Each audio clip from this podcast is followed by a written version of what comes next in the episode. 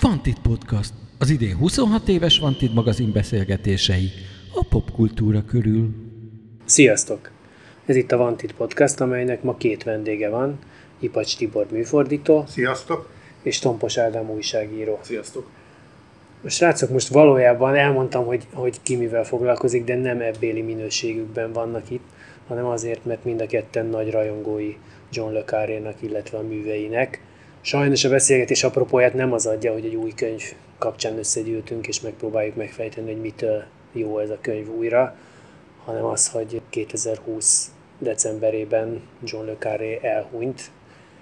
Most ebben az elkövetkező néhány percben szeretnénk megemlékezni róla, illetve, illetve azért mégiscsak megfejteni azt, hogy, hogy mi az, amitől ő jó volt, és mi az, amitől mi szerettük. Úgyhogy ez első kérdés így adja is magát hogyan szerettétek meg, miért volt-e olyan, amit nem szerettetek esetleg műveiben? Ádám. Ez nagyon érdekes, nekem van egy nulladik találkozásom John Le Carré-val, és van egy első találkozásom. A nulladik az az, az egyetemi éveimre tehető, ahol nekünk volt egy, egy speckolunk, Report nagymesterei címmel, és ott volt egy kötelező könyv, egy kötelező riportgyűjtemény, az volt a cím, hogy a Grant a legjobb riportjai, azt akkor el kellett olvasnunk, és hát hogy egyetemen minden kötelezőt ugye ledarál az ember, és aztán már megy is tovább a következő vizsgára, szigorlatra. Én akkor nem is fedeztem föl magamnak John Le Carré-t, később viszont mikor... De akkor ő ezek szerint benne volt. Benne van, benne van, igen. És később, mikor, mikor már Carré rajongóként újra a kezembe került ez a, ez a kötet, akkor így örömmel fedeztem föl, hogy á, neki is van benne egy riportja. Igazából ez egy portré interjú egy kettős ügynökséggel megvádolt svájci kémmel. Nagyon jó, egyébként riportként, portréként tök jó, tök jó olvasható mű. És aztán később, amikor a Schuster Szabó Baka film megjelent, akkor azt láttam moziban, és akkor utána az biztosul magával ragadott az a világ, és akkor utána kezdtem el szépen szisztematikusan, aztán jutottam, ameddig jutottam, az ő műveit olvasgatni és hát az első az végül is a filmben a Schuster Szabó Baka volt, könyvben pedig a Kém, aki bejött a hidegről, mert ugye utána-utána olvastam, és akkor láttam, hogy az volt a, a nagy alapvetés, a, a nagy, a nagy felfedezés, és akkor gondoltam, hogy szépen haladok így rendszeresen, szisztematikusan. Hát ezt aztán persze fölborította az élet, meg a különböző olvasmányélmények, de, de az továbbra is egyébként egy, egy meghatározó, erős, erős mű szerintem. Tibi? Mindenképp. Én 2009-ben láttam a Schuster Szabóbak a sorozatot DVD-n, ez egy 79-es sorozat, nagyon megtetszett, de utána úgy nem olvastam, mert ismerős volt a neve, és egy évvel később egy nyaraláson, így mentünk a Balaton mellett, és egy könyvtár ki volt rakva egy doboz, hogy selejtezett könyvek, 150 forint, el lehet ilyen becsületosztás történet, és hatalmas betűk rajta volt, hogy John Le Carré, egy német kisváros. A védőborító nem volt rajta. Ez egy 72-es kiadású könyv volt, az első Magyarországon megjelent, Hát ezt elvittem magammal, 150 forintot biztos, hogy megért, és nagyon megtetszett. Még nem egy könnyen olvasható mű, mert először nagyon lassan indul be, mint az általában a John regények, és sok mindenre oda kellett figyelni. Hát volt egy pont, volt egy fordulópont, amit már nem tudtam letenni, és onnantól fogva éreztem, hogy nekem olvasnom kellett a szerzőt, és apránként az Agávé kiadásokat összeszedtem, utána, ami nem jelenne magyarul, azt angolul olvastam el, tehát én, én hát egy jó tíz év alatt végrágtam magam mind a 20 meg közben jelentek meg új könyvek, tehát amikor azt hittem, hogy jó, akkor elolvastam, minden mindig jelent meg egy új, aminek örültünk persze nagyon. Igen, ez egy érdekes sztori, hogy ő, ő azért 89 évesen halt meg, és a 80-as születésnapja után még három vagy négy könyve jelent meg, tehát hogy ő folyamatosan Igen. aktív maradt. Mi az, amit a legjobban szerettek benne, vagy, mi, vagy meg lehet így, most nem is az egy szóban, de meg tudjátok fogalmazni, hogy mi az, amit ő különleges élmény? A, ha így egy, egy mondatban, nem, nem is egy szóban, egy mondatban tudnám összefoglalni, akkor az az lenne, hogy, hogy teremtett egy világot, amiben a karaktereink keresztül azonnal be tudott rántani magával, és nem eresztett. Valóban, ahogy említetted, egy lassan indulnak be a, a művei, de, de mégis mindig hagy valami ilyen kis-kis apróságot, hogy, hogy úgy, úgy nem teszed le a könyvet soha, meg nem hagyod félbe soha, hanem úgy pisztergálja a fantáziádat, hogy, hogy mennél, mennél még tovább, még, még tovább. És hát ez a világ, amit ő, ő teremtett, amiről folyamatos polémiák vannak, meg ő aztán ugye játszott az interjúiban ezzel, hogy mennyire volt ő nagyon kém, vagy csak kicsit sem, tehát hogy ez, ez sosem, volt egy, sosem volt egy letisztázott, kimondott dolog, hogy ő, ő mikben vett részt, vagy mikben nem. De az viszont biztos, hogy borzasztó precíz volt, és nagyon-nagyon már-már szinte realisztikusan közelítette meg a, azokat a helyszíneket, vagy azokat a karaktereket, akiket ő feldolgozott.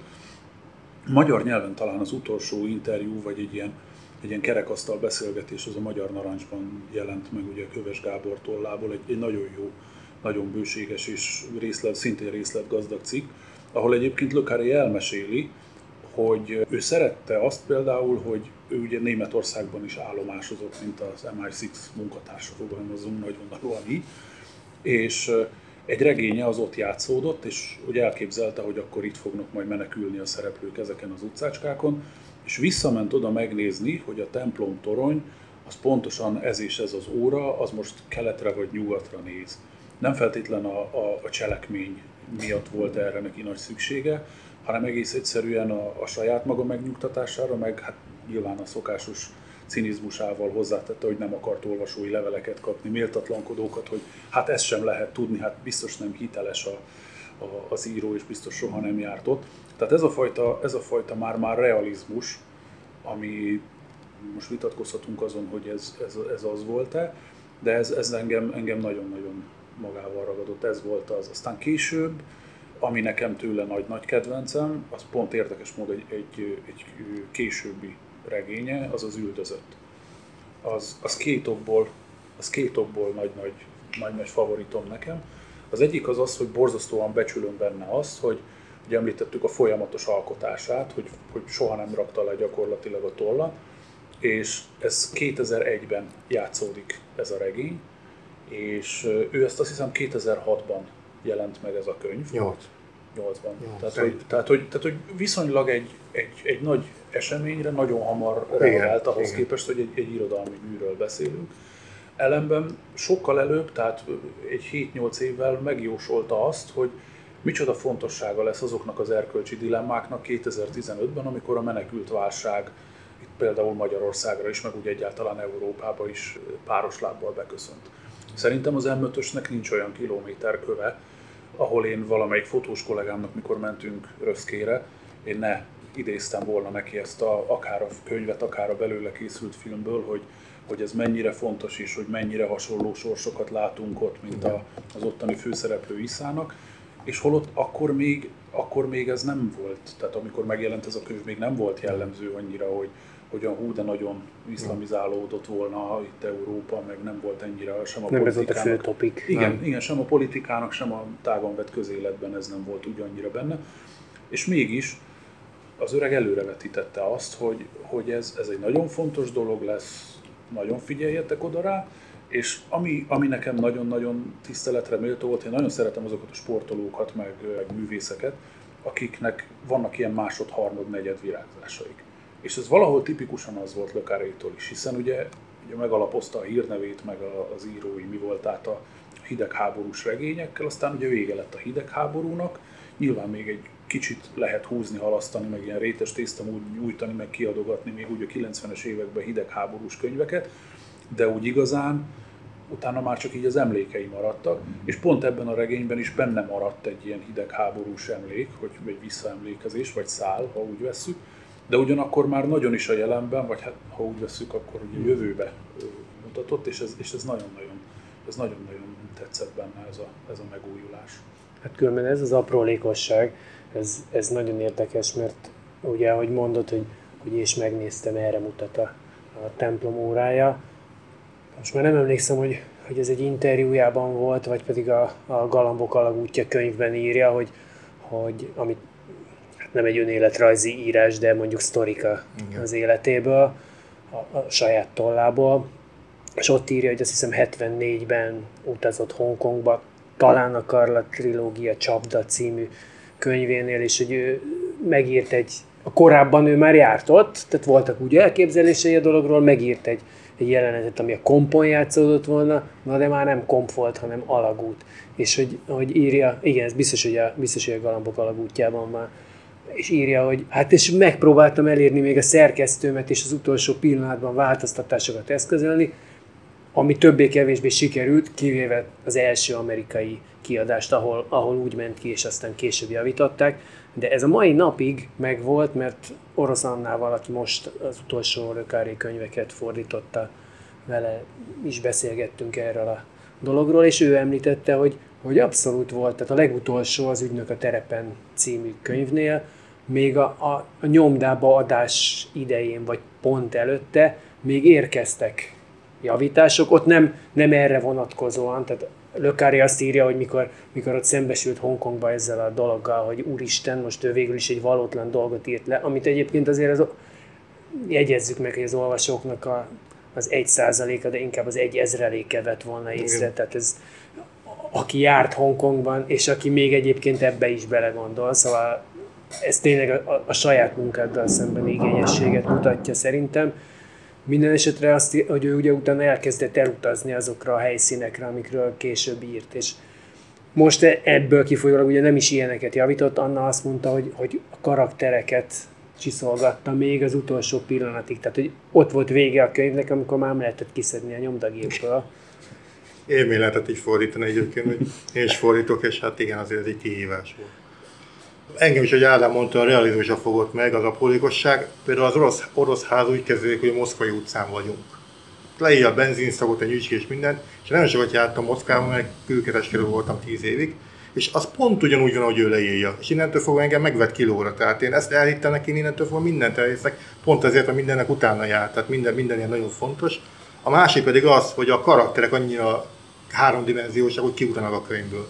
Egy pár mondat elintéz valakit, és látod magad előtt azt az embert. Legyen egy akár egy orosz mafiózó, egy angol úriember, bárki. És ezek nem papírmasé figurák, ezek nem sablonok, ezek húsvér emberek. És ez nagyon-nagyon fontos. Igen, hát ez egy nagyon fontos benne, hogy nem fekete-fehér karakterek Egyáltalán. vannak, akiknek drukkolunk, hát jó fiúk nevezzük így őket. Nem. Általában nekik is megvannak a maguk hibái, időnként akár nagyobbak is, mint a, mint a rossz fiúknak. Ez igen.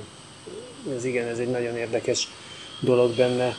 Van-e kedvenc hősötök? Nekem a, a két kedvenc könyv, tehát nyilván vannak ugye az a alapvetések, a kém, aki bejött a, a hidegről, azt gondolom tényleg ez egy minden szempontból megkerülhetetlen könyv. A, nyilatkozták is róla, vagy sajnos is nem Graham Greene mondta talán, hogy ha csak egyetlen könyv marad fel a 20, fenn a 20. századból, akkor az, az legyen ez. Ez egy, ez egy elég erőteljes kijelentés, egy, egy sok szempontból releváns figura szájából. Igen.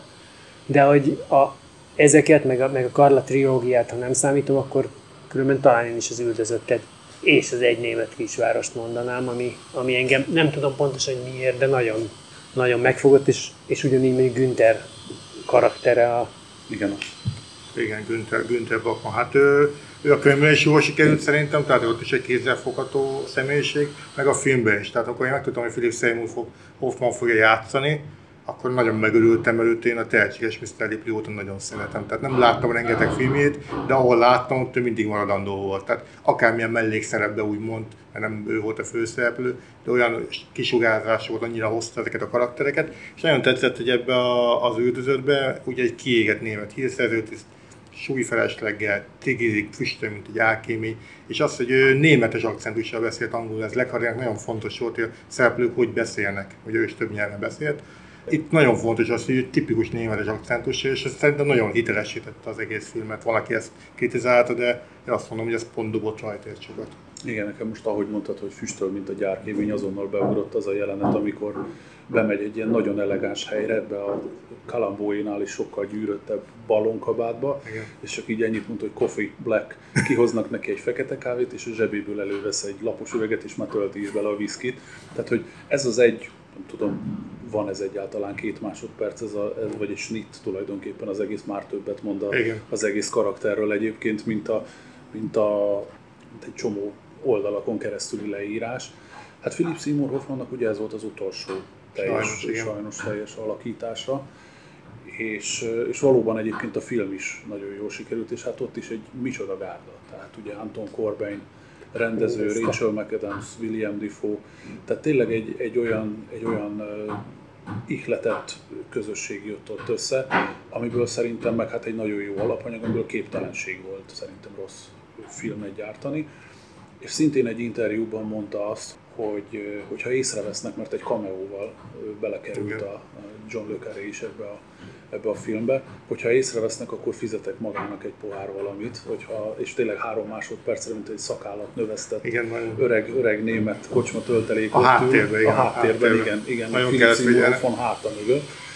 Igen, és uh, ugye volt a, a Schuster szabóbak a kémbe is föltűnt, Igen. mint, a, az öreg Nyugdíjas kém, aki a, de oda el is árulta magát egy, egy, egy másik interjúban, mondta, hogy figyeljék meg, én vagyok a, az első, aki fölpattan az internacionálé dallamaira, mert ugye, hogy poénból, nekem ez, ez, ez a másik, hogy ezek, a, ezek az apró gegek, hogy, a, hogy a, az angol hírszerzők a karácsonyi ünnepségen a, a, a szovjet internacionálét hallgatják, akikre ugye dolgoznak, és akkor egy, egy ilyen Leninnek maszkírozott télapó mászik föl a színpadra. Ezek is egy annyira, annyira abszurd, de látom magam előtt, hogy ez valószínűleg tényleg megtörtént. Igen, Tehát, igen, hogy, igen. hogy lehet, hogy voltak nagyobb dramaturgiai csúszások azokban, amiket hozott az életből, sztorikat, de hogy, hogy ilyet kitalálni, tehát ilyeneken nem tréningezteti az ember az agyát. Nem. Tehát ez, ez megtörtént, ez biztos, ez biztos, hogy megtörtént. És ez, ezeket, így, ezeket így nagyon jó sikerült ebben a, ebben a filmben is visszaadni. Nektek vannak egyébként rejtett kedvenceitek? Ö, Jelenetek vagy, vagy Akár. szereplők? Akár. Hát nekem, nekem nagy kedvencem a Night Managerben, amikor van ez a vacsora jelenet, és ugye ott is megjelenik John Le Carré, ő az egyik vacsora vendég, akiben Colkirön megy beleköt. Mert ő nem kap meg a homát, és akkor ő- hát már lehet érezni a feszültséget a szereplők között, csak egyszer a kamera így rá, lá- látni egy, hátul egy őszhajú tisztes úriember szép öltönybe, és egyszer ráközít a kamera, és egy John Le Carré. És akkor van egy pár soros beszélgetés, ilyen meglehetősen ingerű beszélgetés ezzel a szereplővel, és utána Tom Hiddleston megmenti a helyzetet, de hogy az egész, ez úgy, ez úgy, ez úgy tök jó ötlet, egy tök jó kis gag szerintem, hogy benne van a szerző a, a, a filmjébe. Tehát ez, így, ez, ez nekem egy kis kedvenc ez a, ez a rész. Nekem a két titkos kedvencem van, a Schuster szabó baka kémnek az eleje, meg a vége. Ugye nem kis lokál patrióta büszkeséggel mondhatjuk, hogy talán ez volt az első olyan Magyarországon forgatott hollywoodi vagy amerikai szuperprodukció, ami jól sikerült, mert előtte egy csomó pocsék filmet forgattak Budapesten. Viszont ez nem csak, hogy jól sikerült, de a helyszínek akkora hatással voltak a magastámra, hogy átírták, a, átírták az egész cselekményt tulajdonképpen, Igen. hogyha belegondolunk, hiszen ugye eredetileg egy prágai volt a vasfüggöny, vasfüggöny mögötti rész, és itt viszont annyira megtetszett nekik, meg annyira markáns volt Budapest jelenlét, hogy áttették magyar szállá, és ugye így Tobi Eszterhéz karaktere is így sokkal erőteljesebb lett, és hát ott ugye Csúlya Imre, Mucsi Zoltán és Kálói Molnár Péternek van egy ilyen kis, kis jelenete, ami szerint a Párizsi udvarban, ami szerintem frenetikusan sikerül, illetve a legvége ennek a filmnek, tehát az, hogy ezt a drámai feszültséget, most nem tudom, spoilerezzünk el, vagy, vagy ezt lehet nyugodtan, tehát hogy egy ilyen, egy ilyen bosszú jelenetet, amikor a, a, az elárult kém agyonlövi, agyonlövi az elárulóját, egy ilyen banális francia sanzsorra, tényleg már, már, már, már szinte tarantigdói húzás volt, hogy, hogy tényleg hogy találták meg ezt a lehetetlen dalt erre a,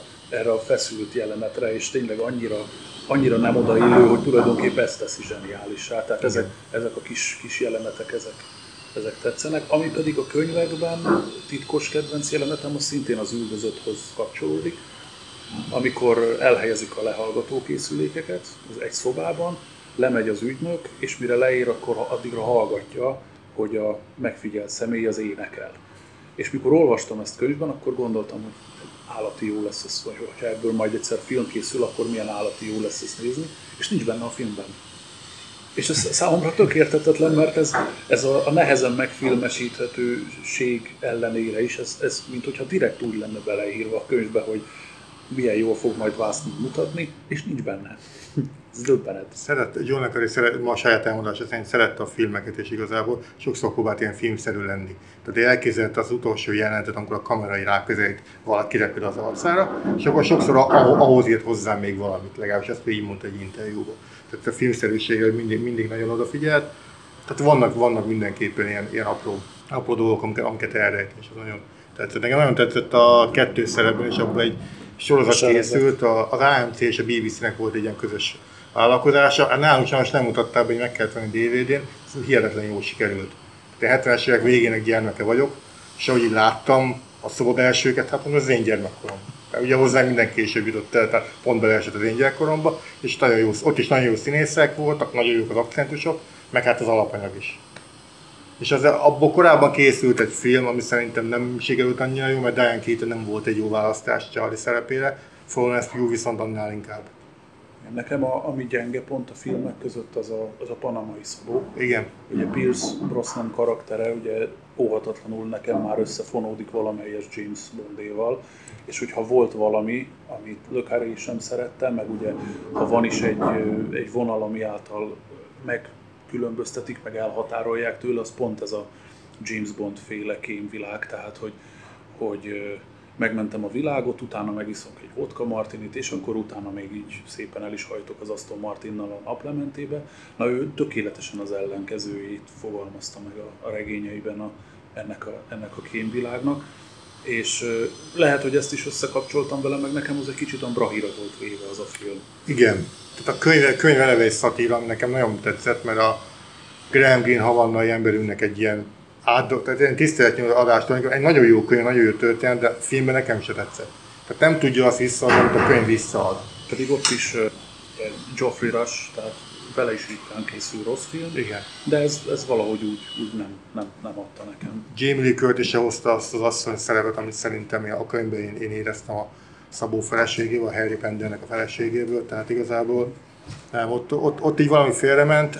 Ha van még egy filmje, ami a nálunk Tükrök háborúja címben megjelent történetből készül, ami megint egy jó történet, a, az is egy szatíra, vagy hát ilyen fekete komédia, viszont a filmben sok mindent átdolgoztak. Én háromszor ugrottam neki, mert megvan DVD-n, de még nem bírtam végignézni. De mindig van egy pontom, hogy jó, ezt hagyjuk. Azért az egy, az egy szép vállalás lehet, hogyha egy hardcore Carré fan azt mondja, hogy, hogy hát csak nem tudok végigvergődni két órán, vagy nem tudom mennyi, Hát, akkor az ott ott tényleg lehet Még egyszer megpróbálom. egy kis defekt. Még egyszer megpróbálom, de igazából nem. Tehát amilyen jó filmek készültek, a Kém, aki bejött a hidegről, Richard Burtonnel például, Carrie Boommal, az egy, az egy hihetetlen jó film szerintem.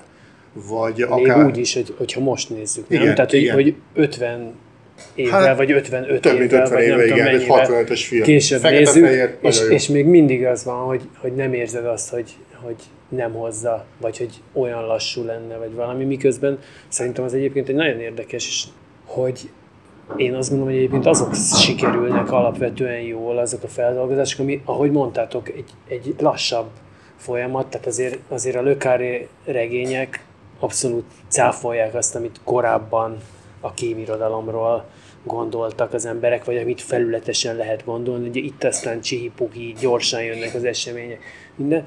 Itt mint egy kuktába be lenne zárva minden, nő a feszültség, nő a feszültség, még itt valami belerakódik, szóval de abszolút ez a, Hát de hogy Ádám említette a Schuster szóba a kémet, azért, hogy megnézzük, so, a film egy jó részében az emberek beszélgetnek, és akt, aktákat tologatnak. Ugye George Smiley, Gary Oldman, Oldman játszik kitűnően, megnézi az aktákat, és elmegy beszélgetni emberekkel, és ebből próbálja összerakni a kirakós darabjait. Ami valószínűleg a való életben is így lehet. Gondolom, Igen, gondolom hát én. ehhez kellenek a jó színészek. Igen. Tehát ugye akció jelenetekben, nagy-nagy látványos csihipuhiban, abban mindenki tud domborítani, de azt, hogy tényleg, hogy ülsz egy levegőtlen, sötét szobában, és ott azt a drámát, ami tényleg két világrend csap össze, azt gyakorlatilag az arcoddal, meg a szemüveg emeléssel megoldani, ahhoz tényleg ilyen színészek kellenek, mint Gary Oldman, meg Benedict Cumberbatch például, tehát hogy ilyen, ilyen nagyon, nagyon, jó, nagyon jó színészek, és egyébként azt teljesítik is. Hát és egy nagyon jó alapanyag is kell hozzá, ami pont igen. azt hozza. Különben itt ugye amiről szó volt, hogy, hogy vajon valóságos-e az a világ, amit ő mutat, vagy nem. Ezt, mi, mivel ez ugye nem a, azért bármennyire is most már az utóbbi időben mikorunkról szól, de, de hát egy olyan világba enged betekintést, amit, amit valójában egyikünk sem ismer, és ez most nem mi hárman, hanem, hanem az olvasóknak a, a döntő többsége. De azért az ember mégiscsak azt gondolja szerintem, hogy, hogy igen, ez valahogy így lehet, mert egyébként borzasztóan realisztikusak, aprólékosak a jelenetek is, a, a jellem kidolgozások is, és hát azért az ember amennyire belelát abba, hogy hogy működik a világ meg a politika, azért ezek nem tűnnek olyan... Tehát biztos van benne dra- dramaturgiai szempontból vett túlzás, meg, meg nyilván ez nem egy tényirodalom, de azért az ember hajlamos szerintem azt gondolni, vagy én legalábbis hajlamos vagyok azt gondolni, hogy, hogy bizony alapvetően ilyen mahinációk történnek a háttérbe, aminek utána egyébként mi felszállunk a villamosra, és úgy megyünk haza, vagy, vagy csinálunk valamit, közben zajlik egy, egy másik szinten is valamiféle élet.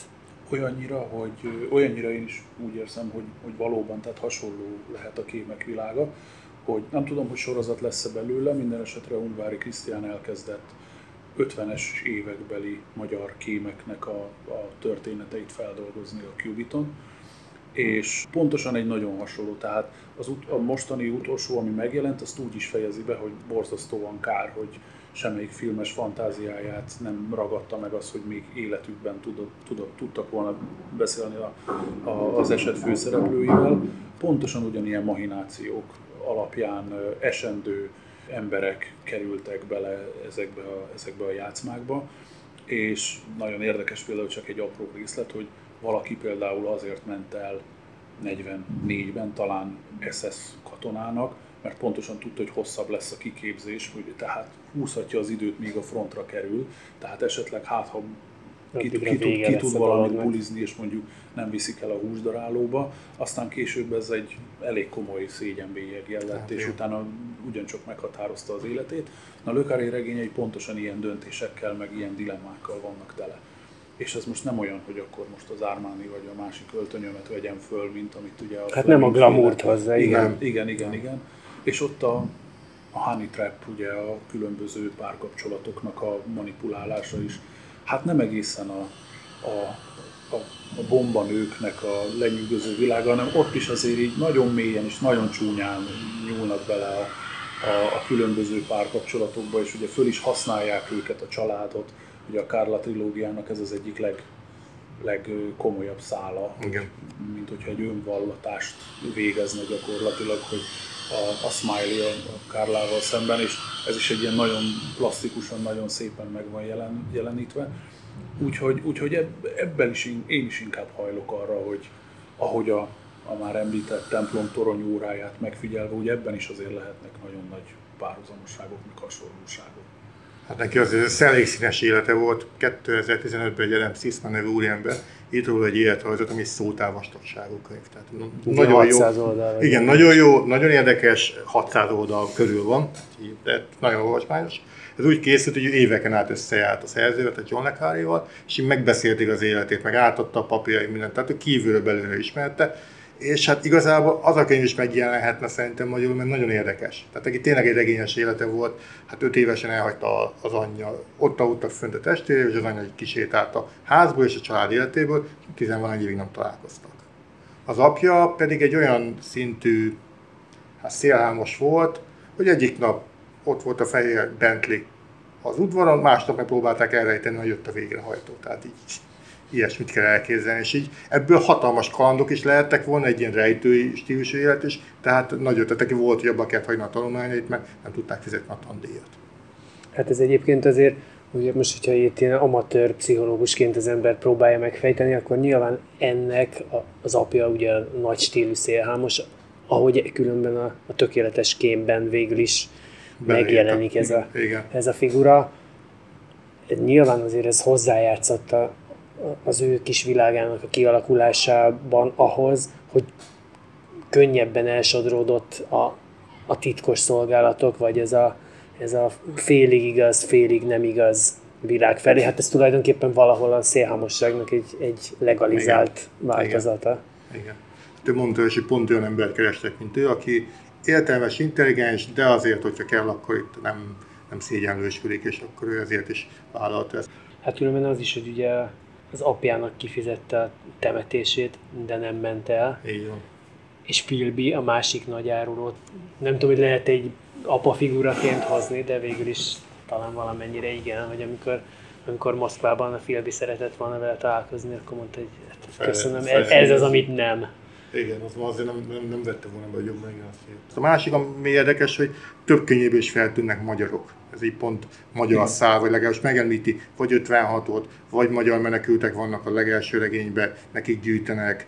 akkor a kém, aki bejött a hidegről, be is van egy mondat Magyarországról. Tehát így mindig előkerülnek a magyarok, és nagyon sokat gondolkodtam, hogy, hogy milyen lehet, és utána rájöttem, hogy valószínűleg azért, mert ő a háború után kihallgató tiszt volt Ausztriában. Tehát ezt úgy kell elképzelni, hogy akik átszukták, vagy átkerültek, ahogy te is mondtad, az úriember, ő volt az első vonal, aki fogadta őket, vagy a második, hogy kivel mit lehet kezdeni, és szerintem rengeteg magyarral találkozott, és gondolom, hogy érdekelte az ország valamennyire. Igen, és, és ez, a, ez a kettős identitás, ez egy visszatérő, vagyis ez a nem feltétlenül a kettős identitás a jó szó, hanem ez a se hideg, se meleg személyiség. Igen. Tehát, hogy, hogy vegyes házasságokból születettek, vagy valahol máshol fölnőtt, de törvénytelen. Apa ugye a Zebra dalában is a, a fordító egy, egy olyan, azt hiszem lelkipásztornak a törvénytelen gyereke, akit oda száműztek Afrikának a, a mélyére, és akkor ez a nyelvzseni visszakerül Angliába, és ott egy angol neveltetést kap, na ná, hogy megtalálja a titkosszolgálat, és egyből használni kezdik. Tehát, hogy ott is ez, a, ez az elhagyott apa motívum is megjelenik. Iszánál is egyébként az üldözőben, ugye. És persze, egy, egy, egy erőszaktevő orosz iszákos tiszt, valószínűleg szintén egy, egy szélhámos. És ez az, a, és ez az amit ő, ő nagyon jól használ, hogy, hogy és ugyanígy az igaz valóság kapcsán is, hogy egy kicsit itt is vagyok, kicsit ott is megvetem a lábam, vagy kicsit ott az elcsúszó jégtáblán, tehát hogy ugyanúgy a fikció, ugyanúgy a valóságban is, és ezzel nagyon jól játszik. Pontosan, ahogy egyébként a kémi volt, amit ugye Igen. említettem már a beszélgetés elején, hogy ott is, hogy egyik interjúban elmondja, hogy hogy ne ilyen, ilyen operatív akcióban vett részt, aztán utána a következő interjúban bagatelizálja az egészet. Tehát, hogy, hogy ez is egyébként egy ilyen nagyon izgalmas, varázslatos dolog valahol, hogy úgy, úgy elképzeljük, hogy basszus, ez tényleg így megtörténhetett, valószínű, igen, de mi van, ha nem? Ez, ez, egy, ez egy nagy, nagy trükkje, amivel remekül játszott igen, a könyvében. Igen. Van egy Ben McIntyre nevű író, aki rengeteg jó könyvet jelentett meg, ő tényodalom. Tehát a Kim Faberről írt egy könyvet, ez megjelent magyarul is, vagy legutoljára Alex Gordievskiről, aki ugye átszökött a Szovjetunióból, és ő jó barátja volt John le és amikor meghalt John le akkor megjelent egy ilyen, hát emlékszik tulajdonképpen egy ilyen elbúcsúzott barátjától, és mesél, hogy egyszer mentek az utcán, és a Le Carré felmutatott arra, hogy abban az utcában, abban a házban én vezettem a betörést, lezártuk az utca két végét, mindenkinek azt mondtuk, hogy gázcsőtörés van, és akkor utána bementünk. Tehát így, ez mondom, hogy milyen pillanat lehetett, hogy a világszerte és mert hogy rábök egy házba, hogy ott azt én felnyomtam az 50-es évek végén.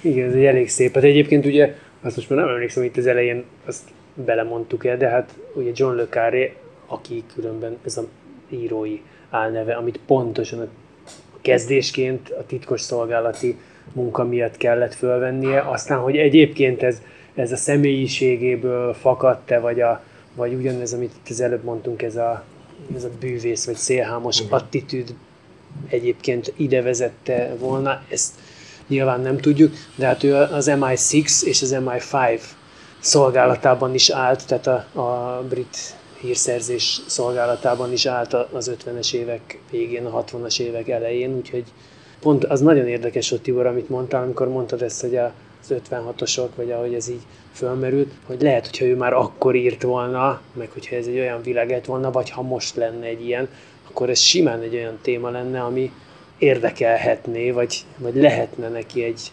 könyvtéma. Hát ez most egy erős teoretikus felvetés, de...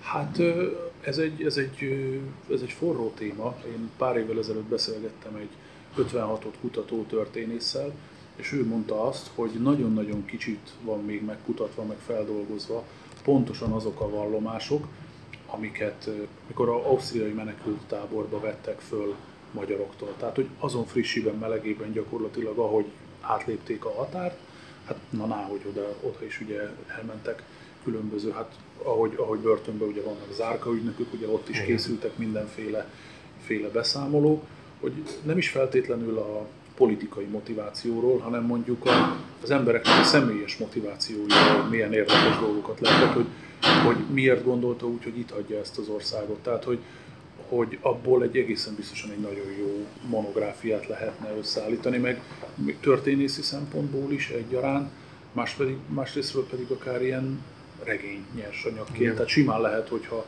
ő mondjuk Angliában ilyen befogadó állomásokon hallgatott ilyen sorsokat, akkor, akkor lehet, hogy egyik-másik Ugye Tobi Eszterhéz, ő ugye 56-ban menti őt meg Igen, igen, igen, igen, tehát igen, igen. Aztán ugye ő el is árulja őt, tehát hogy ez, ez azért így egy, tényleg egy nagyon valóságszagú történetnek ígérkezik, amit lehet, hogy onnan, onnan vett. És a Tobi Eszterhézről is írja, hogy a bit of a con man. Igen, igen. Mondta az árulást, tehát egy el is árulja, tehát neki azért a regényében egy ilyen központi motívum az árulás. Aztán nem feltétlenül jelent hazárulásban, az is van bőséggel, az elárulom a feleségemet, a feleségem árul el engem, elárulom a barátomat, apám, mert igazából amikor elhagyja az apa a gyerekeket, akkor elárulja őket, akár Így van. Igen. vesszük, ez, ez, ez történik, tehát az árulásnak itt meg az apa-fiú kapcsolat, ezek egy visszatérő motivumok a, a regényeiben, vagy így, vagy úgy. De ez nem azt jelenti, korán sem, hogy sablonosak lennének, csak ez egy visszatérő téma, ami nyilván annak is köszönhető, hogy ezt nem nagyon tudta ő feldolgozni. Tehát, Hát vélhetően egyébként mindenkinek, vagy hát a legtöbb írónak vannak most ezt, ezt mániának mondjuk, vagy, vagy olyan dolgok, amikben ő nagyon hisz, vagy amik nagyon foglalkoztatják, és jellemzően visszatükröződnek a, a műveiben. Ez szerintem abszolút, abszolút egy értelmezhető dolog. Hát különben az, az, egy, az egy érdekes dolog, hogy, hogy ugye ez a, ez a kémség. Hát a, az angol titkos szolgálatnál aztán egy, egy szép hosszú lajstromot lehet vezetni a későbbi, vagy akár még korabeli írókból is, tehát Somerset Maugham-től kezdve Graham Greene, Frederick Forsyth. igen, Fleming, a- aki ugye aztán a James Bondhoz jutott el, de, de mindegy, tehát, hogy, csak ő nem az hogy- angol titkosszolgálat. igen, de az egyébként bizonyított is, vagy csak annyi, hogy, hogy felajánlotta a, a jachtját. Hát, De többé-kevésbé hát azt gondoljuk, hogy itt persze, Igen, hogy ez tehát- megtörtént. Tehát a jelleméből, a jelleméből simán Ad- kifogom, meg a nézeteiből is egyébként simán lehet következtetni erre. Tehát. Igen.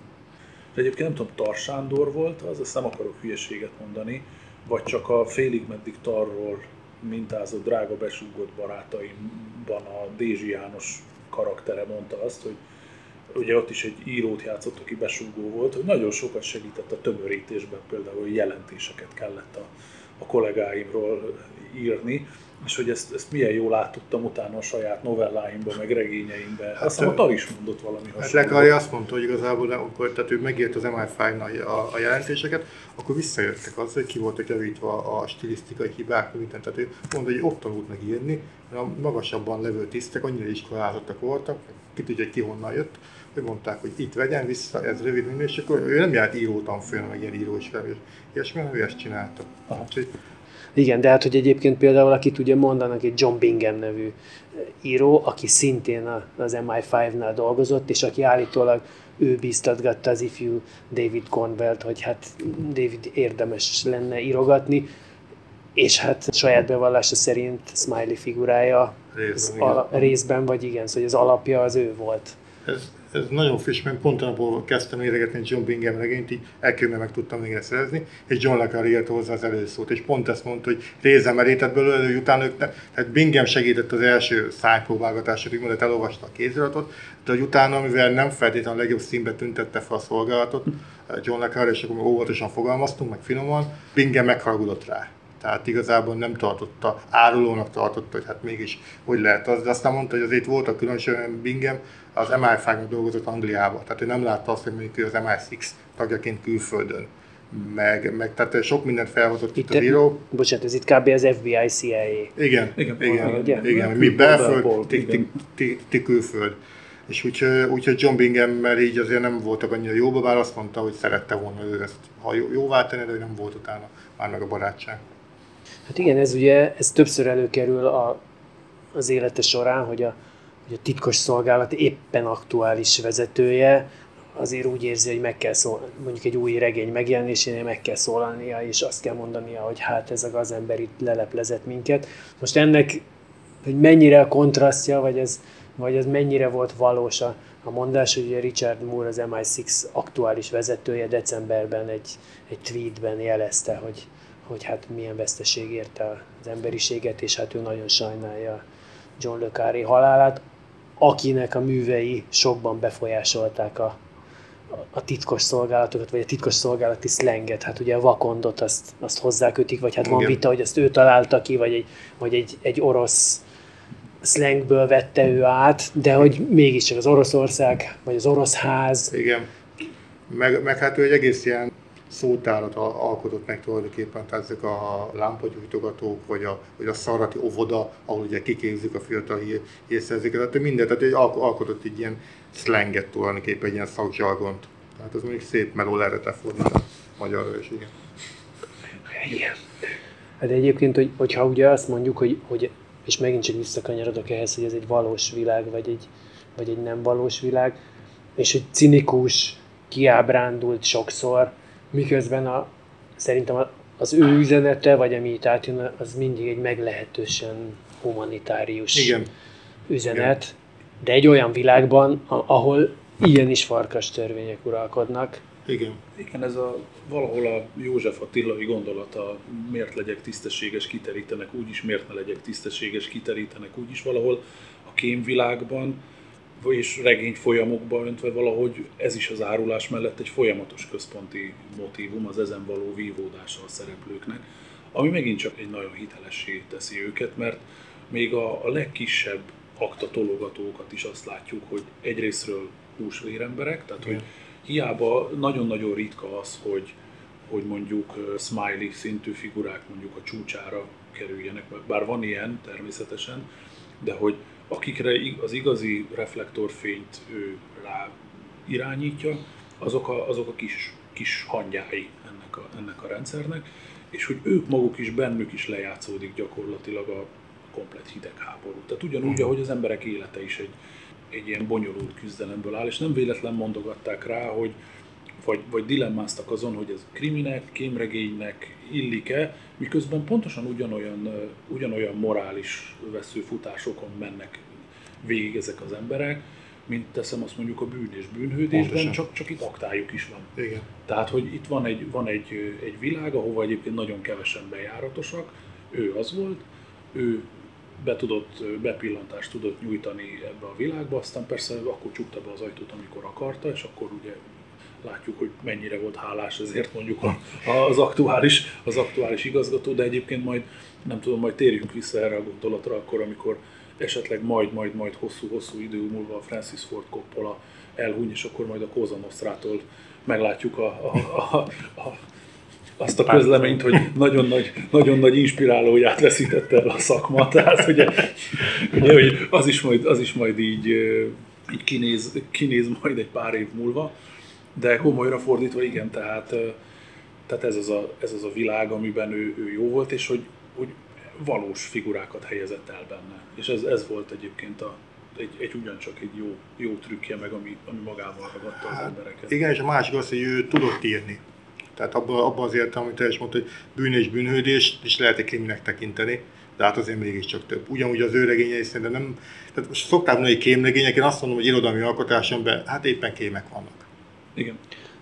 Igen, de... és egyébként talán ez az, ami, ami fölülemeli ezen a műfajon, már úgy értem, hogy most nem csak a mi szemünkben, hanem azért azért itt közbeszéd szempontjából is, és a, most ha csak azt mondom, nagyon rosszul hangzik, hogy tényleg ehhez a, ehhez a kapaszkodóhoz nyúl az ember, hogy ki mindenki nyilvánított részvédet, Igen. Margaret Atwood-tól kezdve Gary Oldman nyilván adta Stephen magát, King. de Stephen King, Bernard Sumner, aki ugye a Joy Division, később New Order zenészet. Tehát, hogy azért nagyon széles körben, és, és hogy azért ő egy irodalmilag is elismert tehát, hogy alapvetően azt nem kémregénynek nevezték az ő regényeit, még akkor sem, hogyha, hogyha egyébként, hogy te mondod, kémekről szóltak. Igen.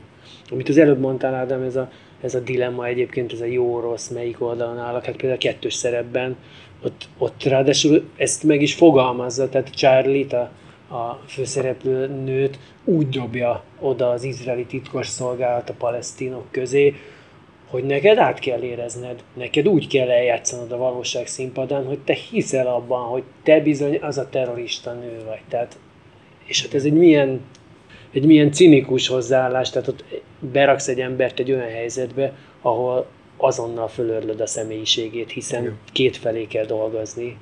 Abból a könyvből nekem egy maradandó pillanat, nem akarom lelőni a, a poénokat, illetve hát a elszpoilerezni bármit is, akkor megpiszkálják charlie a múltját.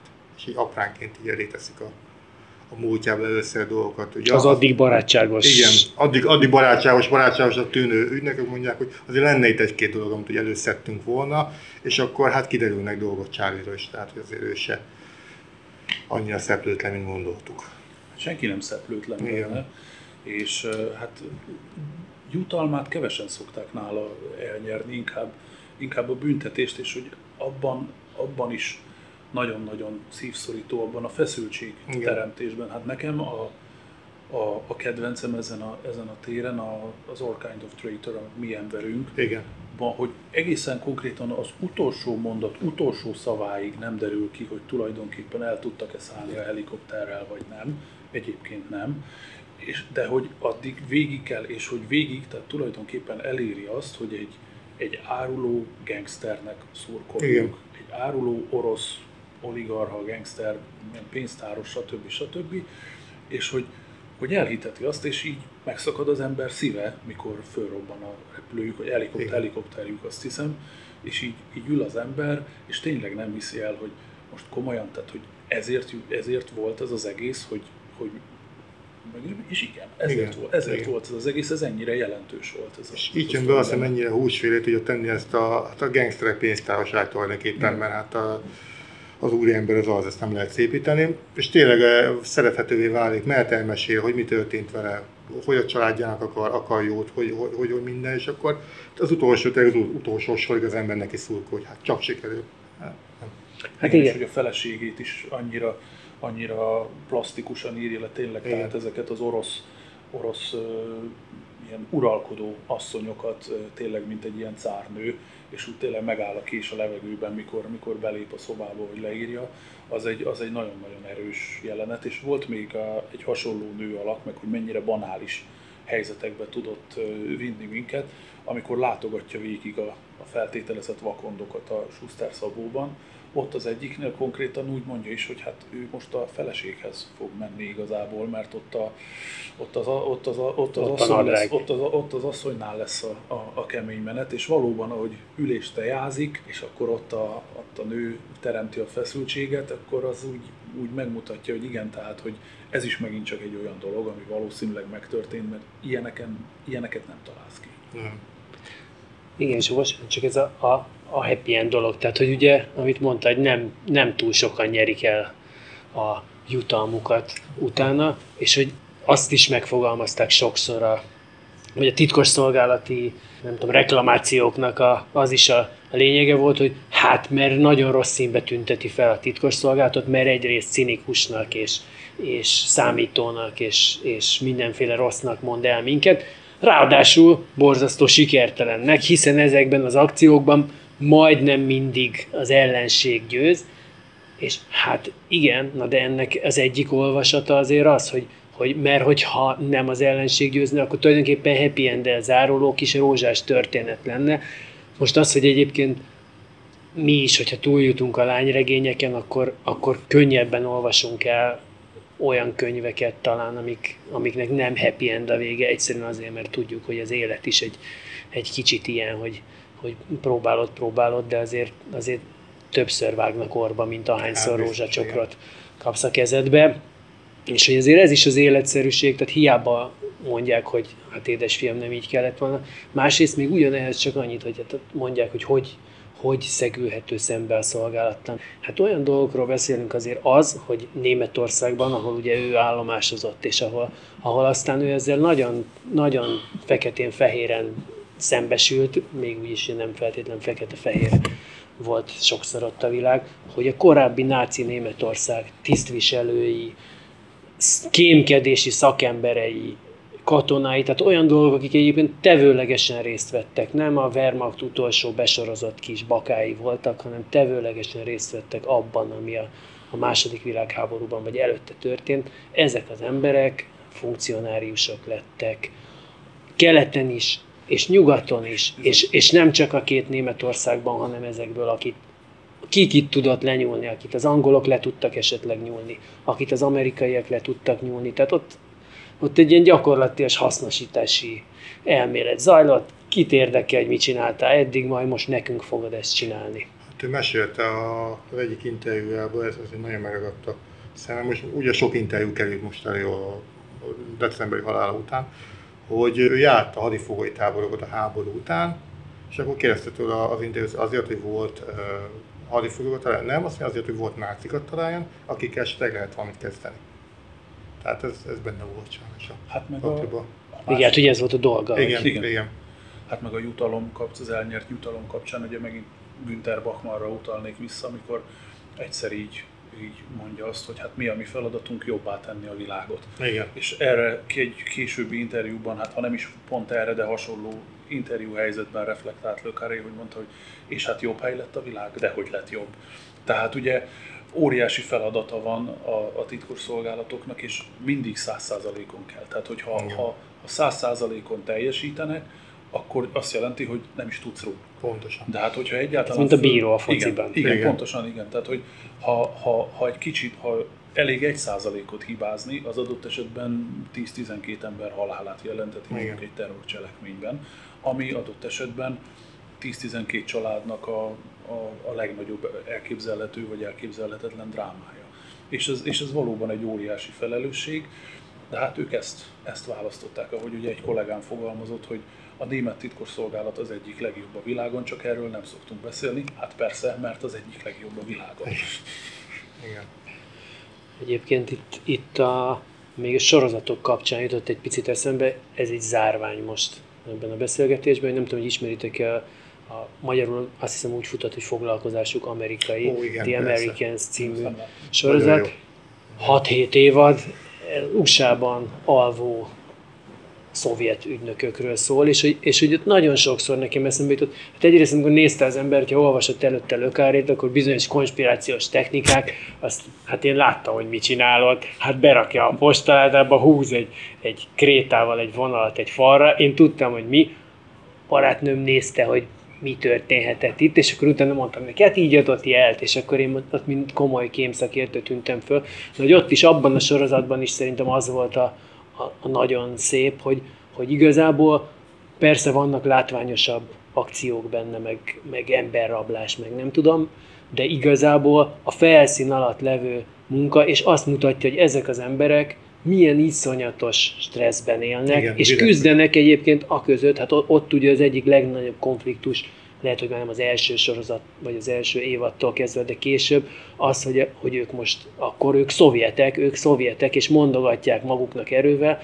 hol a férj, hol a feleség inog meg egy kicsit abban, hogy, hogy oké, okay, hogy szovjetek vagyunk, ott rettentő rossz volt nekünk sok szempontból, ellenben itt élünk 20 éve egy országban, ahol hát legalábbis a dolgok nagy részében jobb nekünk, kitárulunk el, hogyan, ez a hazaárulás dolog, ez egy, ez egy nagyon, tehát így az ember könnyen mondja rá, hogy, hogy ez egy hazaáruló, de hát azért az is kérdés, hogy, hogy a hazaárulás, ki, ki a hazád? A kormányod a hazád? Igen. A-. Hol van a hazám? Az, az a korporét szervezet, amelyik egyébként a kormányodat megveszi kilóra és irányítja?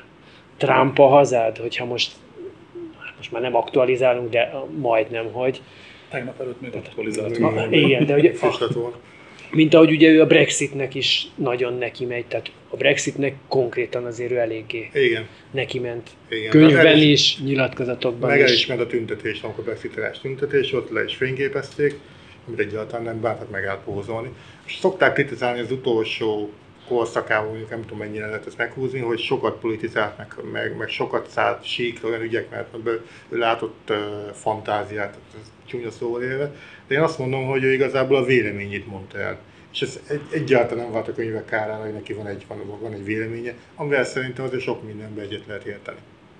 Tehát a Brexitről nagyon sarkos véleménye volt, és nagyon jól megmondta, hogy ez egy zsákutca.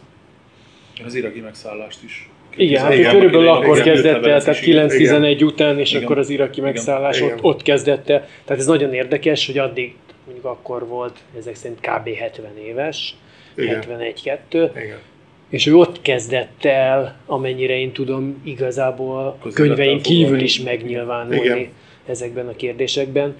Hát ez nyilván azért valahol azt jelentette, hogy érdekelte a világ sorsa, amit majd a gyerekei Meg- az unokáira Meg hagynak. valószínűleg arra gondolhatott, meg azt láthatta ő ott, hogy ugye neki Ugye ő beleszületett, vagy hát igen, beleszületett, és aztán aktívan részt vett a, a hidegháborúban, amiről szerintem nagyon-nagyon nehezen hitte elő is, hogy ez egyszer valóban véget érhet. Ugye 90-ben hogy a történelem vége, Fukuyama, stb. stb.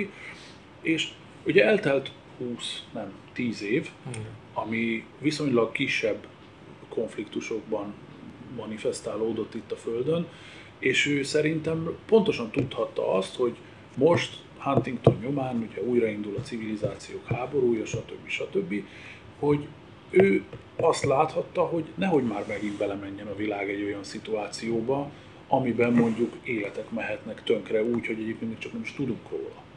Tehát, hogy, hogy, hogy beindul újra egy olyan verkli, csak máshova, meg máshogyan helyeződik el a, a asfüggöny, vagy, vagy nevezzük bárminek ezt a választóvonalat, és akkor lehet, hogy úgy volt vele, hogy na jó, ebbe az utcába már voltunk, és ha nagyon muszáj, akkor nem menjünk bele még egyszer, mert gyerekek, láttam, borzasztó volt, ne csináljátok. Szerintem ez lehetett az ő közéleti aktivizálásának a Én is efelé hajlok, efelé mozgató hajlok meg, meg, ilyeneket is nyilatkozott, meg hát volt egy olyan, tehát mindig figyelte, mi történik a szovjet, volt Szovjetunió területén, a szovjet térségben, és látta azt, hogy eltelt tíz év, és nem lett jobb az élet. Tehát ő ugye járt kétszer a Szovjetunióba, már Glászos idején, tehát előtte nem engedték be, akkor már beengedték némi, okokból. igen, értető okokból, a Glászos idején már némi, némi presszió hatására beengedték, de utána ő, ő figyelte a térséget, és hát látta, hogy nem hiába változott meg a világ, ott mégse változott meg, mégse lett jobb. Hát igen, vagy hogy, vagy hogy legalábbis lehet, hogy időnként akár a rosszabb Persze. irányba változott. Hát ez pont ugyanúgy a Galambok alagútjában van, amikor 93-ban másodszor volt, és látja, hogy vad kelet, és Igen. igen, hát az történt, hogy, hogy a vaskéz elment, aki addig azt használta, az azért nem vonult nyugdíjba, tehát nem mondta azt, hogy akkor én mostantól kezdve egy kedves kertészbácsi leszek itt a Seremetjevói repülőtér mellett, hanem azok ugyanúgy működtették tovább, csak azok a, az esetleges alvilági csoportok, akiket korábban azért ütöttek vagy elfolytottak, azok, azok ugyanúgy elő tudtak jönni. Hát ez olyannyira így van, hogy Philip Seymour Hoffman kapcsán terepen maradva, de azért ugorjunk, vagy váltsunk egy nagyot a, a Charlie Wilson háborúja című filmben, ami ugye Afganisztán felszabadítása, megszállása, mindenki döntse el nézőpontból, hogy melyik, melyiket vesszük. Ugye ott is a, a vége, az pont az a filmnek, hogy, hogy akkor szeretne ez a szenátor, Charlie Wilson, hogy jó, oké, akkor szétbombáztuk Afganisztánt, hogy akkor az oktatására ennek az összegnek, amiből szétlőttük ezt az országot, akkor az oktatására, hogy, hogy azért ne ismétlődjön meg, de nem. Arra már, arra már nincs pénz, és pont a Philip Seymour Hoffman karaktere ott egyébként egy sokkal kis stílűbb és sokkal esendőbb CIA ügynököt játszik, ő hozza a jelentést, hogy gyerekek, ebből nagyon nagy baj lesz, miközben ünnepelnek a Charlie Wilsonék, akit Tom Hanks játszik zseniálisan, és akkor Tom Hanks mondja neki, hogy maga még egy esküvőn is ki tudná ábrándítani a mennyasszonyt. Tehát na pontosan Carré is egy ilyen figura volt, aki az esküvőn is ki tudná ábrándítani a mennyasszonyt, hogy oké, okay, nagyon szép, nagyon finom a torta, de lesznek itt, lesznek itt még bajok, Lesz édes lányom. Tehát, És itt is vagyunk egyébként a témáinál is, hogy ugye a hidegháború viszonylag egyszerű volt a dolga, Igen. erről lehetett írni, elég bőséges témát adott ez, ráadásul ugye ott voltak a saját tapasztalatai is. És aztán, amikor szétesett a Szovjetunió, lebontották a falat, aminek ugye a lebontásán végül is ott volt, meg hogy ott sok, sok történelmi személyiség, vagy sok sorsfordító eseménynél, tehát a rakétaválságot is szokták emlegetni, de hát az, hogy, hogy Arafattal ünnepelte a 82-es, Kettes, igen, 83-as szilvesztert, igen. szilvesztert, azért az egy, az egy szép történet. Igen, de közben már, bocsánat, hogy szabadba vágok, csak közben ugye az ő karakterei, ők meg pont a második világháborúra gondoltak úgy, hogy az volt a, az idealisztikus szép világ, mikor egyértelműek voltak a frontok. Igen. Ugye van a, a Schuster Szabóban van a, a, az öreg eltávolított egyébként szexmániás, most nem jut eszembe sajnos a karakter neve, aki a, a szovjetekre volt ráfixálva, különösen. A hölgy. A hölgy, igen. Connie. Sachs. Connie Sachs, igen, igen, igen, és ő mikor veszi elő a régi fényképeket, amikor még a második világháborúban harcoltak a németek ellen, hogy az még egy, az még háború volt, az front volt, és hogy micsoda, tehát hogy egyértelmű volt a hősiesség, a, a szolgálat, minden, és most meg, hogy keszekuszák a vonalak már a hidegháborúban. Igen. Tehát már ott elindult ez a relativizálás, hogy kivel vagyunk, mit képviselünk. Pont erről szól a tükrök háborúja, és ahol ugye nem tudja, tehát a katonai hírszerzés egy nagyon fekete komédia, ahol kapnak egy adatot, és ezt akarják kivizsgálni, és akkor egy régi ügynököket aktiválják,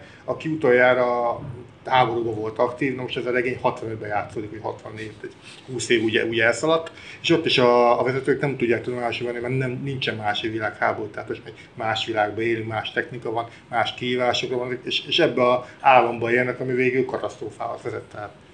Igen, és hát ugye aztán ő itt a témákban, tehát amikor szétesik a, a Szovjetunió, és ott azért, azért volt, ott, ott ő még elég sokat foglalkozik a, a, az utódállamokkal, vagy hát az ott egy, nyilván egy nagyon érdekes dolog volt, és nem lehetett látni, hogy aztán, aztán mi fog történni, de ott több regényében is előjön ez, a, ez az orosz környezet, és aztán utána pedig nyitja azért a fókusz, tehát itt belekerül a fegyverkereskedelem, ugye a gyógyszergyárak, tehát azért, azért olyan dolgok, hogy, hogy mint ahogy itt is, hogyha azt mondjuk, hogy a, hogy a második világháborúban egyértelműbbek voltak a frontok, hát ugye a, a brit titkos szolgálatban elég, elég jelentős mennyiségű beépített orosz ügynök volt, de hát ott, ott azért egyrészt azt gondolom, hogy ennek, ennek az is egy, egy oka volt, hogy, hogy a második világháborúban most, ha mennyire szerették egymást, vagy mennyire nem, de végül is egy csapatban játszottak, tehát ott biztos, hogy voltak olyanok, akik azért úgy sodródtak ebbe bele, hogy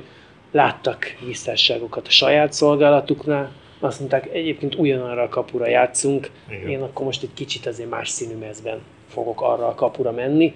Aztán ez a dolog ugye megfordult, és akkor itt ugye Kim Philby, aki a, a legmagasabb rangban levő, levő ügynök volt, akiről a Schuster Baka lényegében szól, és, és hogy az ő megfordulása, és amikor kiderül, hogy ő, ő orosz kettős ügynök volt, azt gondolom egy picit, hogy ugye, ugye Lökárének vagy David Cornwellnél azt is mondják, hogy amikor beszervezték, az is dolga volt, hogy figyelje az egyetemen, hogy kik azok, akik esetlegesen orosz szimpatizánsok.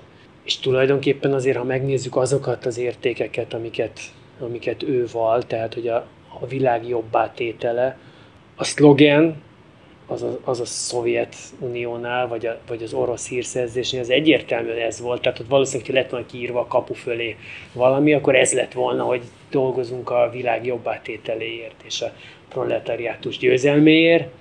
Hát ehhez képest ugye ez nem arról szól, tehát nagyon érdekes, hogy, hogy és ő soha, úgy tudjuk, és hát ez valószínűleg igaz, hogy ő soha nem, nem állt át ebben az időben, vagy később, vagy bármikor, de mégis azok az értékek, amiket képvisel, azok sokszor közelebb állnak ehhez a legalábbis eszményképhez szerintem.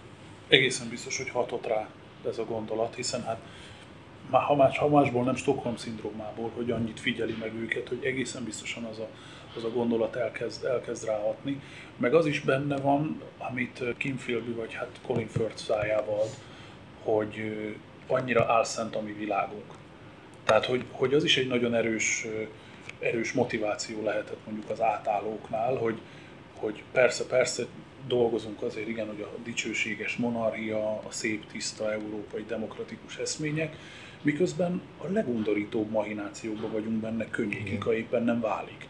És akkor ez nyilvánvalóan nem úgy, hogy kedről szerdára, de egészen biztosan átfordíthatja az embert arra, hogy na jó gyerekek, akkor hogyha ha mi ennyire undorítóak vagyunk, akkor mi miben is vagyunk jobbak, mint azok, akik ellen küzdünk. Tehát ugye ez is egy, ez egy, ez egy nagyon erős, ez egy nagyon erős közeg, vagy, vagy gondolatvilág, ami így hathatott ezekre a vakond, akik aztán vakondá lettek. Hát igen, az félbőjéket még a 30-as években Cambridge megtaláltak, és akkor rengeteg egyetemista elkezdett nyitni a szélső bal oldal felé, fogalmazunk így, mert úgy látták, hogy, hogy sokkal jobb az az eszmerendszer, mint az, amit a angolok képviselnek. Hát különösen úgy, hogy azért ugye ott, ott az, az most így lehet, hogy nem ilyen nagyon ismert, de hát, hogy Anglia tulajdonképpen mehetett volna a fasizmus irányába hogy, is. Tehát, hogy ott, ott, ott ne, ez nem egy ilyen tiszta dolog hogy volt. Hogy Hát ugye, bocsánat, van az egyik kedvenc sorozatom, a Peaky Blinders, ugye abban is a főszereplő, akik gyakorlatilag egy, egy, egy gangből, egy ilyen pengés fosztogatóból alakult csapat, olyannyira, hogy az első világháború traumáját úgy idézőjelbe dolgozzák föl, hogy a kommunizmustól eljutnak Sir Oswald Mosley fasizmusáig, és ott azért, ott azért nagyon meleg volt a pite valóban, ahogy mondott, hogy, hogy merre, fog, merre fog Anglia elindulni, és aztán És Churchill a, ugyanúgy a Peaky Blindersben, ahogy egyébként a történelemben is, ezt nagyon szépen követte és használta a különböző, hát ilyen protosmilik segítségével annak idején, tehát hogy vastagon beépült ő azokba az ír ellenállók közé, aztán akik, akik ő ellenük küzdöttek, tehát az úszteri protestánsok közé is, tehát hogy már akkor megvoltak ezek a mahinációk erősen. Hát igen, és hát ami most már ugye nem egy ilyen nagyon nagy szlogen, de hát azért amikor, amikor mi felnőttünk, pedig mi, mi még csak nem is a, a hidegháború gyermekei vagyunk, azért ez a, az ellenségem ellensége a barátom. Hogyne, hogyne. Igen, meg, meg még nagyon érdekes vonalba, így a más szóba kötött Schuster szóba a kémbe, hogy ugye látják, hogy Anglia korábban világbirodalom volt, tehát a világ egy harmad az övék volt, és ez is szépen lassan elmúlik. Tehát a háború után megszűnt gyarmatbirodalomnak lenni, lassan elvesztett a gyarmatokat, és Anglia kereste a helyét a világon. Most akkor mi lesz? Hát eddig voltak a gyarmatok, onnan megszereztem, amit akartam, és ezen túl mi lesz? És van egy ilyen mondás is, a, pont a Connie Sachs mondja, hogy mennyire sajnálnak benneteket, hogy arra képeztek ki benneteket, hogy uraljátok a világot, és most most mi van? Nem vagytok rá képesek. Nem vagytok, mert nincs itt uralni, tehát nem a tiétek a világ. Azt mondhatjuk azért, hogy nagyjából 60 éves írói pályafutásról beszélünk, tehát 50 Igen. sokról. Végig ez idő alatt, most nyilván nem, a, nem az összes 25 Öt. regényből, nem az összes ugyanolyan színvonalú, mondjuk olyan rettentő gyengét azért azt hiszem, hogy nem tudnék mondani, de azért azt mindenképpen mondhatjuk akárki akármelyik könyvét szereti, hogy ez idő alatt egy végig releváns tudott lenni, és a világról értékelhető dolgokat tudott mondani. Hát ez azért egy borzasztó nagy dolog, egy ilyen időtávlatban, különösen úgy, hogy, hogy ez idő alatt mennyit változott a világ, és egyébként azt zárójelbe jegyezném meg, hogy és mennyit nem változott. Tehát, hogy neki az is egy fontos tematikája talán, hogy, hogy bizonyos dolgok még mennyire nem változnak meg hát észrevette azt is, hogy ami a világban változott, és pontosan nagyon jól dokumentálta azt, ami az emberekben nem változott meg. Tehát neki mindig a, a fő-fő központi alapanyaga, amiből ő dolgozott, az az emberi gyengeség, gyávaság, hiúság, ezek évezredes dolgok, tehát ezek valóban, ezek valóban nem változtak meg, viszont nagyon jól megfigyelte a, a környezetet, és, és nagyon odafigyelt a részletekre, és pontosan tudta, hogy gyakorlatilag hát idézőjelben ugyanazt a sztorit a részletekkel fogja tudni eladni. Tehát, hogy ahogy említetted, hogy átállt a, a hidegháborúról, tehát a KGB-ről átállt a gyógyszeriparra, az egyébként most is gondoljatok bele, itt vagyunk a világjárvány közepén, akár az inekcióval, milyen jó.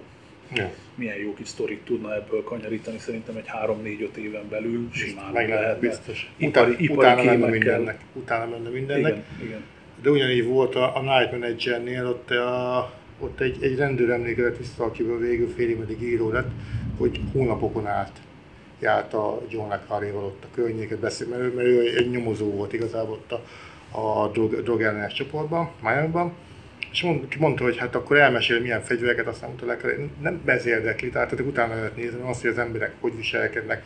Bejött az egyik kihallgató, és feszült volt, nyakán megfeszült, ez izom látszott, hogy a feljebb valójában nincsen jobb, tehát az ilyen apró nüanszokat emelte át, tehát nem a technikai érdekelt őt, aminek utána lehet tényleg nézni, hanem a többi.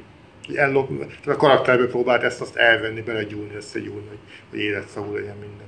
Sok mindenről beszéltünk most, amiről nem, az azért főleg az első könyveinél, ugye, amikor itt erős ideológiai ellentétbe ütközhetett a vasfüggöny innenső oldalával, és ez ugye az oroszoknál ezt említi is, hogy a, szintén a Galambok alagútjában, hogy amikor fiatal egyetemistákkal találkozik, most talán a 87-ben, tehát még a, még a, a glasnost időkben, és, és mondják, hogy hát és akkor mi olvastuk a, talán a, a kémet, de Igen. mindegy, valamelyik könyvét olvastak. Hát de hogyan? Hát ezt nem adták ki oroszul. Hát az történt, hogy, hogy egyszer volt itt egy angol író, és akkor ő odaadta a könyvet, titokban lemásoltuk, és privát könyvklubban elolvastuk.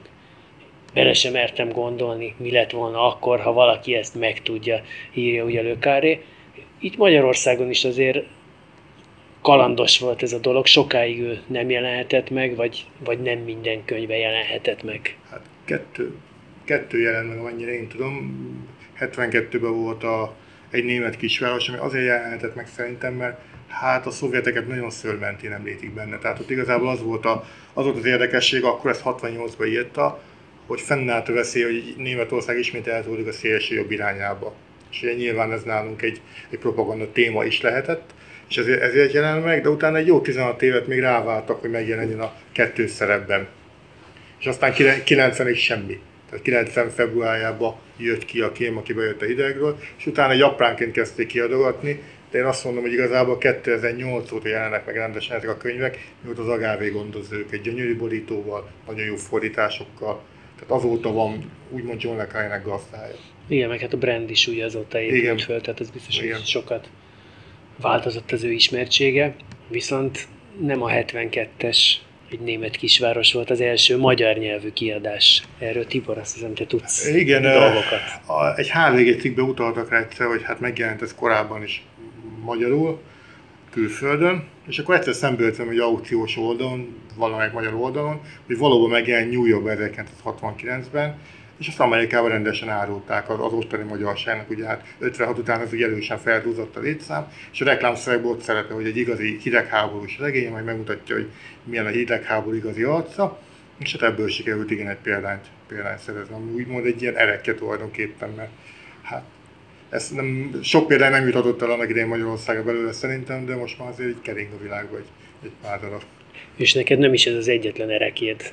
Igen, mert pont amikor megjelent a Galambok alagútja először angolul, akkor abban John le Carré írja az egyik részben, hogy találkozik Primakovval, aki korábban a KGB-nek dolgozott, akkor már külügyminiszter volt, és milyen jól elbeszélgettek, és hogy állítólag Primakov ír róla az életrajzában, de hogy ő ezt nem, azóta is olvasta a szöveget, mert hát nem tudta megszerezni az orosz könyvet, nagyon szeretne elolvasni, de hát ez Oroszországban ezt nehéz megszerezni.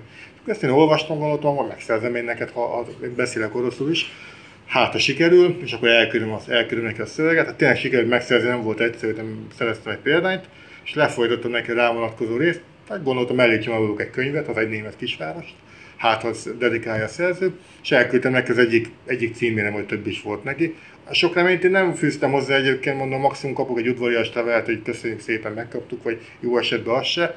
Kettő héttel később csengetett a postás, a hónalmat egy kis borítékkal, és benne volt Joe Lekári kézírásos levele, amiben megköszönte a, az interjút, meg dedikálta a könyvet, és akkor ezt írta, hogy Ipas Tibornak köszönette, hogy érdeklődik a munkám iránt. Mondja ezt egy író, aki akkor is legenda volt. Ezen így azért megdöbbentem, és utána egy vélszemmel kaptam, hogy több levelet is írtam neki, és amikor ide engedte, akkor válaszolt. Tehát nekem mesélt a Tobi Eszterhéziről, hogy alakított, elküld az életrajzát. Tehát én megkérdeztem tőle azt, hogy miért van ennyi magyar karakter a regényeibe. Erre is szőrmentén válaszolt, de elküldte Tobi Eszterhézinek az által kialakított életrajzát. A legszomorúbb, illetve hát a legmegrázóbb az nekem, hogy én októberben küldtem neki egy üdvözlő lapot a születésnapjára, és megértem, hogy nagyon tetszett a legutolsó regény. Könnyű megérzni a születésnapját, mert majdnem egy napon született a kisebbik lányommal. Tehát. De ezt csak úgy elküldtem, mert igazából én nem gondoltam, hogy bármi következménye ennek ennek, és december 1-én baktatok ki a postát, és látom bennem egy boríték. És kinyitom, és hát John le hogy köszönjük szépen, hát nem érzi most jól magát, meg nagyon beteg a felesége, de örül, tetszett a, az ügynök, mert örült, hogy megírta, és utólag is szívesen gondol rá vissza, holott nem mindig ez szokott lenni a regényeivel. És ezzel zárt, hogy hát micsoda világban élünk, üdvözlettel John le Carré. És akkor két hét van meghalt. Tehát ez így nekem így egy ilyen furcsa lezárása volt ennek az egésznek, hogy hát írt egy levelet, de utána egy teljesen váratlan meghalt. Hát lehetett tudni, hogy beteg, meg már nem egészséges, meg hát 89 éves sáros ilyenkor, ez már benne van a pakliba, de engem így vált teljesen váratlan ilyet, hogy meghalt. Úgy. Egy nap úgy meg is zuhantam, úgy, mint egy ilyen családtagot, vagy valami, valaki olyasmit, akit ismersz. Soha nem, tehát élőben egyszer láttam, mert volt szerencsém részt venni egy ilyen rendezvényen, ahol ő beszélt, de nem fogtunk ezet, minden ez egy, egy több, több embernek szóló rendezvény volt a Royal Festival halba, tehát egy rendes ilyen akkor beszélt utoljára nyilvánosság előtt a Smiley karakterről, az Evening with George Smiley volt a rendezvény neve.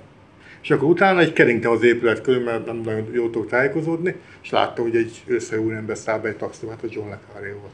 Tehát így találkoztunk is, meg nem is, mert hát ennyi, ennyi történt. És akkor ezek szerint minden karakterének van egy ilyen életrajza tulajdonképpen, amit uh, akár mint egy aktát így levesz, hogy most akkor nekem szükségem van ehhez a figurához. Ez, ez, igen. ez is egyébként egy egy nagyon jó módszer, akár amit most ki tudja, hogy melyik világból hozott, vagy itt be ebbe az irodalomba, Hát igen, tehát ezeket, hogy ez, ez, ez kicsit olyan furcsa hangzik, de húsvér szereplőknek tartotta őket. Tehát ezt írt, írt valahol írja is, hogy konvamban, amikor járkál, a tengerparton, akkor az ő hangjukon beszél. És megtanulták az emberek, hogy inkább ne szóljanak hozzá, mert egy másik világban van. Tehát ennyire beleérte magát a szerepekbe. És minden szerepet igyekezett így kidolgozni, mert amikor meghalt, akkor úgy tudom, hogy egy regényen dolgozott, amiben elvalta volna a szálakat, és így fejezetenként küldte át az ügynökének, általában egybe szokta, amennyire én tudom. És például ilyen dolgok foglalkoztatták, hogy elvallja a szereplők sorsát. Például, hogy mi lett a lányával. Hm. Úgyhogy még ebből akár lehet is valami, tehát ő így próbált azért ezeket a szálakat úgymond kézben tartani. Ez érdekes, ez érdekes, ilyen utó, utógondozás tulajdonképpen. Igen, akkor nagyon odafigyelt, a, ezt az Agárvi egyik cikkéből tudom, hogy nagyon odafigyelt a borítókat, az akármilyen borító nem lehetett kiadni a regényeit, hogy meg tudok kérteni, hát főleg, hogy a grafikus volt, akkor ez, ez nagyon fontos volt neki. Meg, meg nem lehetett így összevagdosni őket, meg hozzácsapni egyiket a másikhoz, hanem azért ezekre oda, nagyon odafigyelt, hogy, hogy hogy van tálalva az egész. Egy kis játék a végére mit gondoltak? Végülis Ádám felvetéséből jutott ez eszembe, hogy a, a vírussal kapcsolatosan, vagy ezzel a világgal kapcsolatosan mennyire lehetne pedig írni valója. Mi lehetett volna még, ami egy következő témaként rajzolódhatott volna ki a horizonton? Hú, hát egészen biztos, tehát nagyon, nagyon váratlanul tudott témákhoz nyúlni, tehát Ugye a fene se gondoltam volna, hogy például a, a, a már említett zebra dalában egy, egy fordítónak gyakorlatilag egy sötét szobába vagy süket szobába berakva abból micsoda drámát lehet kanyarintani. Hát egészen biztos vagyok benne, hogy, hogy valamiféle ipari kémkedés, akár én még az élelmiszer biztonságot is feltételezem róla, hogy lazán valamiféle, valamiféle ilyen kereskedés. Illetve hát még a, a már említett menekült válságban, vagy, a, vagy az iszlám világ radikalizációjában is biztos talált volna, meg hát Trump az egészen biztos, hogy nagyon markáns és nem túl pozitív vélemény volt róla. Ugye gondoljunk bele, ha már Tony Blair-t elítélte a, a, az iraki megszállásért, akkor, akkor Trumpról mit gondolhatott. Igen. Hát most ugye Navalnyi is szolgáltat különböző érdekes Ráadásul ugye a kedvenc orosz terepen. A, kedven, a kedvenc orosz terepen, igen, a Fekete-tó, vagy a Fekete-tenger partján, úgyhogy Brexit, Úgy, bocsánatok, ez a Brexit igen. utáni Anglia szerintem tudja, hogy, hogy, hogy lett volna benne valamilyen szál, hogy na, megtörtént a Brexit, de akkor most fölazultak a határok, most akkor nem olyan az együttműködés a hírszerző szervek között, mert ugye ti nem uniósok vagytok, akkor most mi van? Tehát tudja, hogy szerintem valami ilyesmi szállat is lehetett volna. Egy kis Kelet-Európát, Közép-Európát azért még azok mellé, amiket elmondtam. Fehér Oroszország. Fehér Oroszország simán lehetett volna szerintem, úgyhogy lett volna miből választani. A 2020-as évet, hogyha megnézzük, tehát ugye, hogy vegyünk egy ilyen nagyon abszurd dolgot, hogy Ausztráliában a, a vízlopás, a vízrablás az már gyakorlatilag egy ilyen kartelszerű bűncselekményé vált. Tehát egészen biztos, hogy ebből is kanyarintott volna valami, valami nagyon drámait. És Ausztrália egy olyan kontinens, ahol, ahol ő nem járt. Mm. Ugye? A regény alakokkal. Legyen ez a vége a dolognak. Nagyon köszönöm Ipacs Tibornak és Tompas Ádámnak, hogy beszélgettek velem John Le Carré tiszteletére. Köszönjük, és köszönöm a meghívást. Köszönjük Sziasztok. Sziasztok.